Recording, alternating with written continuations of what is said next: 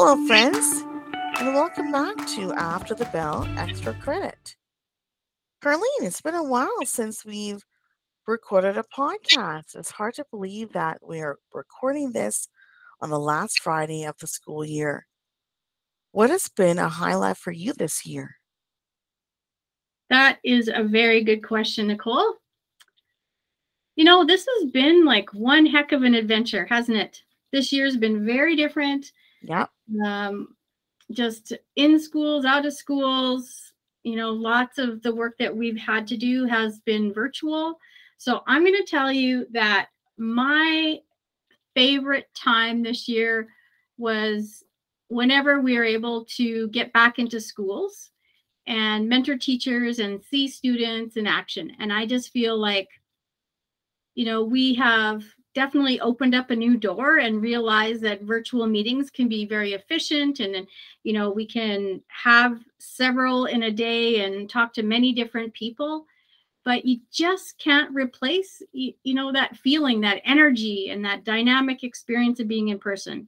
And I was in so many different classrooms this year. And I can tell that the whole ecosystem was awakening, you know, in little stages. And I, you know, even a principal was like, oh my gosh, this is my first full school assembly that I've hosted in 2 years. Or the grade 12s were so excited to be going to grad. That was so cool to see. Yeah, for sure. And honestly, I have some friends who are retiring this year. And so when you get to see people being acknowledged for the hard work they have done throughout their entire careers with witnesses and in the presence of their colleagues who know what teaching means, that was a really special highlight as well. So I'm going to ask you the same thing, Nicole. Like, what about you? Yeah, so for me, I too was really excited to be back in schools, like you mentioned, Carlene. One huge highlight for me is pretty personal, is I was able to complete my master's degree. And that was really... I'm going to give you a standing ovation. Thank you. Anybody who has worked full time and gone to get their master's, it's not easy. Not easy. Yeah. So that was a challenge that I'm proud of that I took on, and I successfully completed that.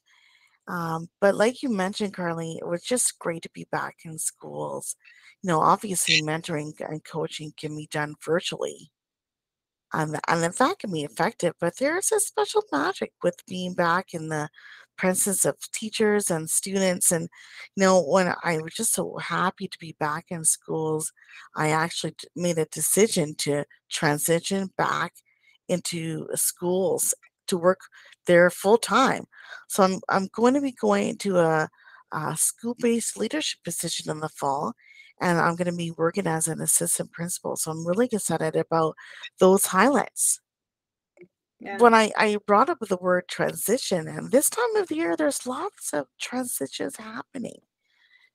The school year is closing, and like you said, Carlene, we're saying goodbye to some people, colleagues we worked with for many years. Students that we've been working with, some of us multiple years with some of those students. Some of our new teacher colleagues are really celebrating because they signed their continuing contract, their permanent contract. That's what we call it here in Edmonton. And that's such a great accomplishment. So we want to say congratulations to those people. You know, some of our listeners might be going to a different school. Completely new staff, a different teaching assignment, lots and lots of different transitions. Yeah. Well, first of all, I want to congratulate you on your big transition and your big leap. So, podcast listeners, we're going to have to fight for getting Nicole back on the old podcast. She'll be here. No need to fight. Yeah. But this is not the last of hearing from Nicole. I'll tell you that. Yeah, I find transitions are really tricky for me. And anybody who knows me knows that I have wept many a day on the last day of school for all these years because I feel so sad to be, you know, leaving. You know, a particular year is like usually quite emotional and it's funny. And I've been known to cry at grad speeches and, you know, that's something. But I think there's lots of different feelings that come through different transitions. And I'm really conscious of how important it is for me personally just to close the loop on things. And I take it really seriously when I have a class of students, and it doesn't matter if they're young or old. Everybody kind of likes to have a closure of some kind, of being able to express gratitude or express things that they've taken away from their experience. And I'm very aware that my love language is words of affirmation. And so I think that I often default to that. And I recognize that's not necessarily what some people like to do, but I really appreciate having the opportunity to close things really well. And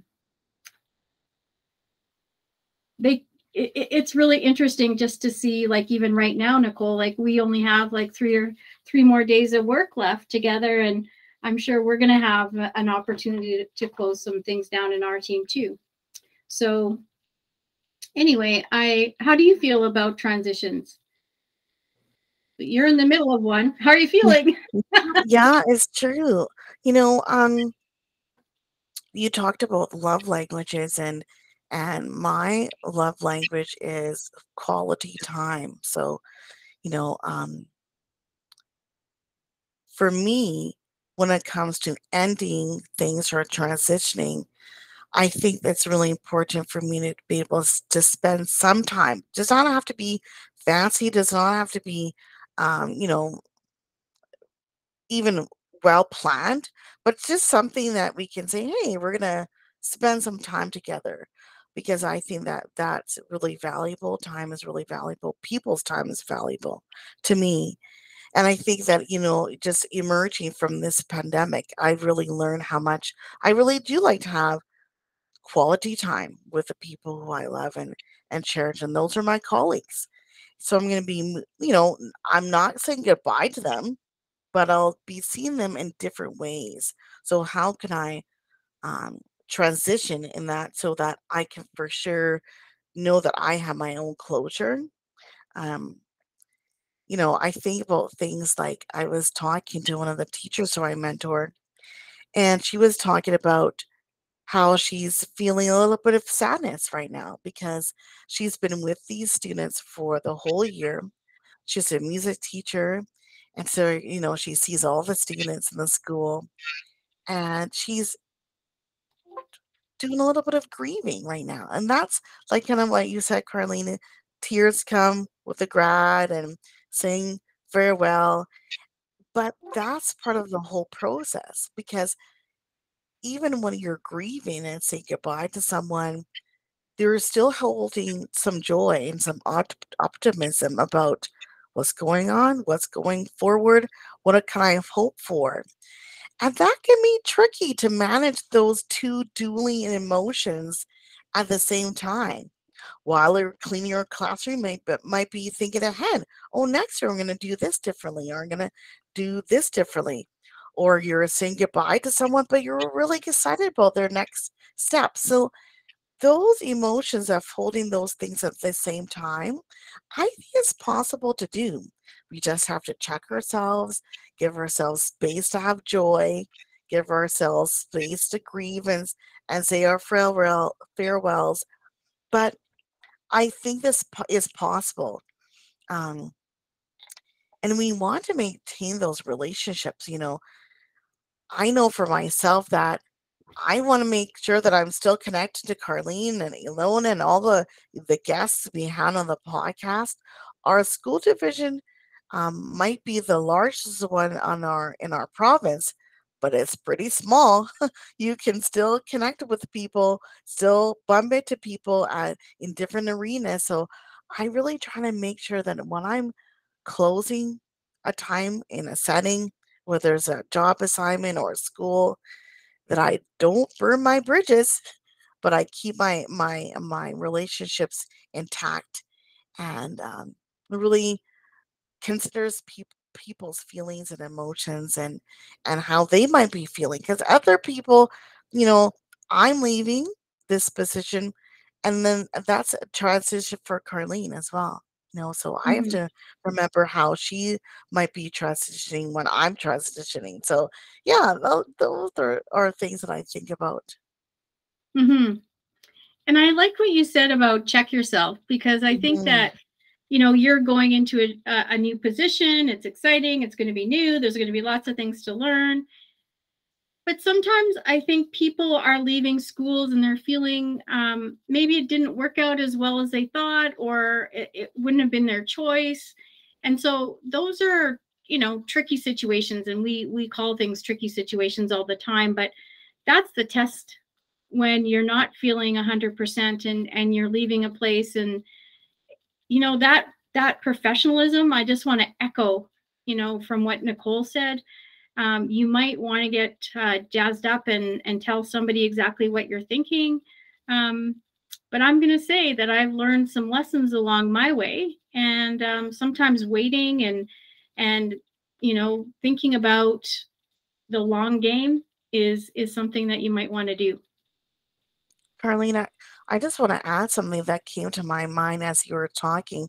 And I don't think I've shared this story with you, but I had left a school one time, and it was unfortunate because I was not really planning to leave, but it just worked out that the principal and I, although we had many things that we had in common, there were some fundamental things that I thought, oh, I'm not sure about. So we just parted ways, but it was very professional. And we have seen each other since then, you know, in conferences, convention. Well, I just told you all that I'm going to be moving to a different position. And guess who was in my interview? That principal. She was on the panel. And did I know she was going to be on the panel? Nope, not until I had arrived in the interview. I'm going to say I was so grateful that we closed things well. Yes. That transition ended with positivity, professionalism, and we parted ways, but we were still professional about it. And so when I saw her in the interview, I had no trepidation, and nor did she. Right. So that really was really good advice that I took from someone long ago, to always remain professional. Mm-hmm. And you know what? I think there's something about circling back, and it can be years later. Like, it doesn't have to be the end of a conversation. If things didn't end the way you necessarily wanted them to, you can always circle back and invite a new conversation. And sometimes time and space can make a lot of things have a little bit more clarity. And even as a newer teacher, sometimes the hiring process and that notion about temporary teachers and just understanding like what principals can and cannot do. So sometimes it's just this realization or new insights that you have that might help close that circle or come back into that conversation with a different insight. So yeah, that's really important. Mm-hmm. Absolutely. And I think that, you know, as we grow and as we move forward as a teacher, I think that sometimes we transition because we've transformed. Mm-hmm. You know, yeah. You think about those those big things that we do in our lives that help us learn and grow and stretch. And then sometimes we're ready for a new challenge. And so I think that those transformations are really special things that we do. Mm-hmm. And I know that they've happened in my life at certain junctures where I'm ready for a new job or I'm ready for a new position. Mm-hmm. And I think that the work of those transformations come when we really do some work in these next few weeks that follow the school year. Mm.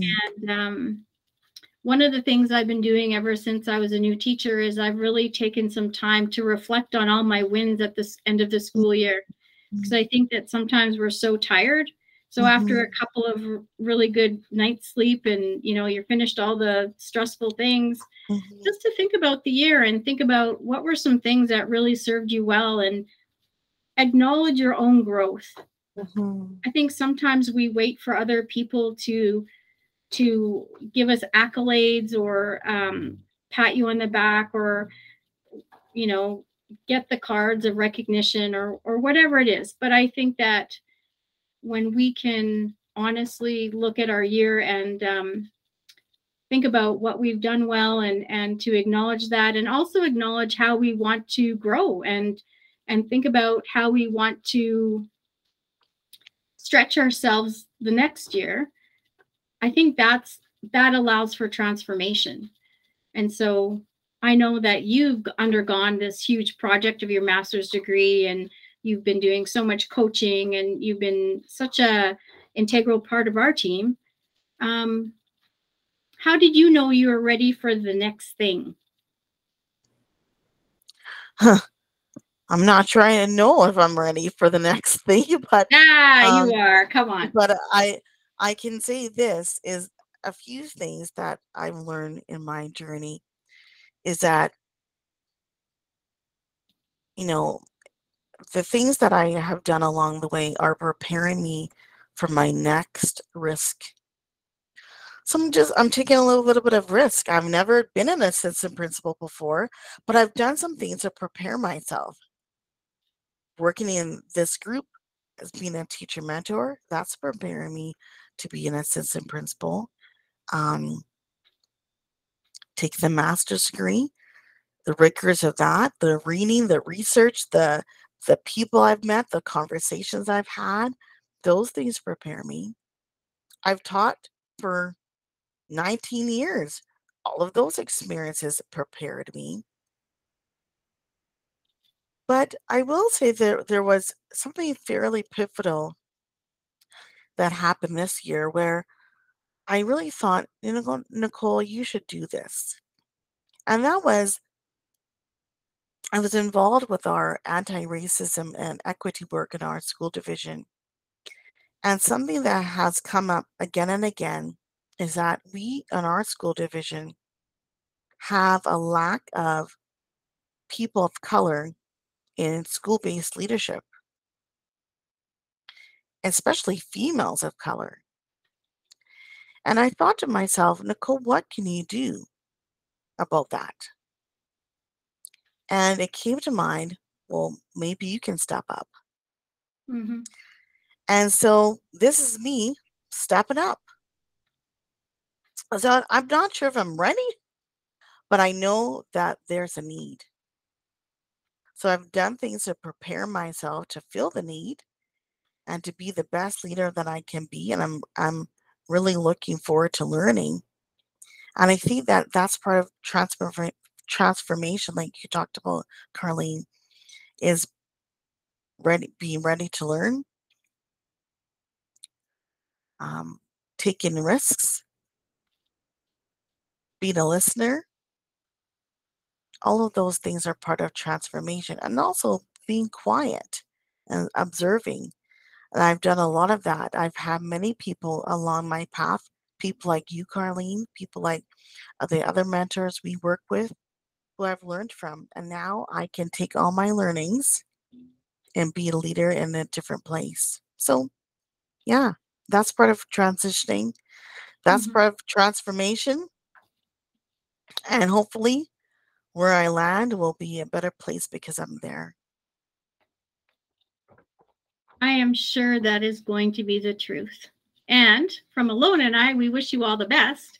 But I said, we always know where you are, and you're not getting rid of us. Yeah, that's right.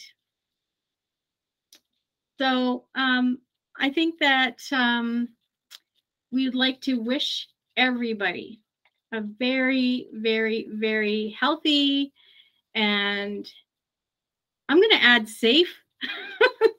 Yeah. One, what kind of words would you like to add? Rejuvenating. Yeah, summer. Mm-hmm. Mm-hmm. And we always want to thank you for listening to our episode. You know, it was our 5th episode of season 2 of After the Bell Extra Credit. We're really looking forward to coming back to you in the new year with new people, new experiences, new topics. And until then, you know, don't forget to share this with your friends and maybe subscribe to our channel. That would be great. Nicole, do you have any last words before we do our sign off? I don't think I have any last words. I'll just say thanks for listening. And yeah, that's all. Okay. And you know what? I have one regret working with Nicole Andrews. And I'm going to tell every single person who's listening to this podcast. I have begged her. She's a singer. She's a musician. I have begged her to do carpool karaoke with me for like 3 years, and it's never happened. So one day I'm going to hear Nicole Andrews sing. So if you have, you're a lucky duck. Okay. So stay tuned, stay connected, find your joy. And don't forget, we're right here. See you next time on After the Bell Extra Credit.